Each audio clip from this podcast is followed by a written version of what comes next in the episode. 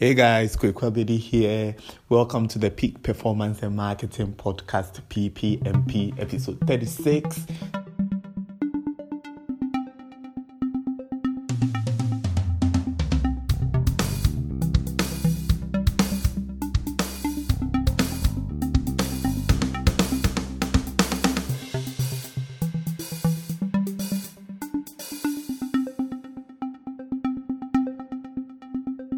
Today is Monday, so you know what you're dealing with. We are talking entrepreneurship and business ownership and how you can take your business to the next level and also discuss some ideas about business and how um, you can start.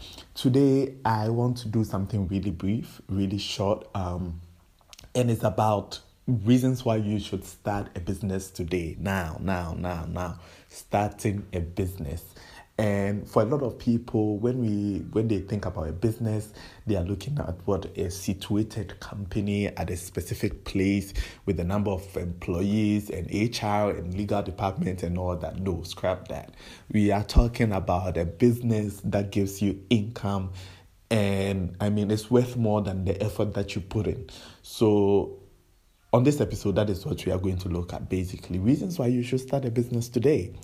All right, so let's get into it. Reason number one is that um, the internet has made it possible for there to be so many um, different facets of business and has dramatically or drastically reduced the barriers to entry in creating your business what the internet has done is that it's given each and every one of us a platform for us to showcase what we do and what we sell and how we can take that to the next level.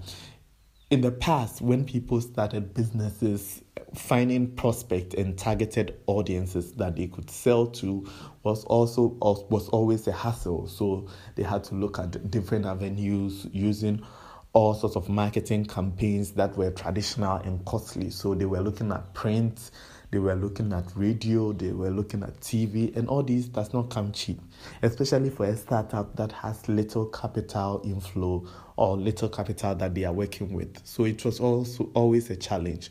But what the internet has done is that it's democratized business and it has drastically reduced the barriers to entry and has lowered it. So these days it's not as hard or the, the challenges are not as high for you to get into the market. That is reason number one.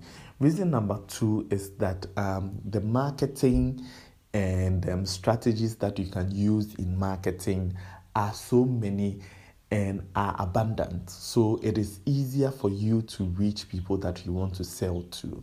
And also, this has been made, uh, has been powered through the internet and you don't have to struggle so much to look for targeted audience. Once you are online and you have an online shop definitely you can hit the ground running. And for a lot of these businesses that are even very much popular online Instagram uh, pages that are selling clothes, food supplements, body creams, and whatnot.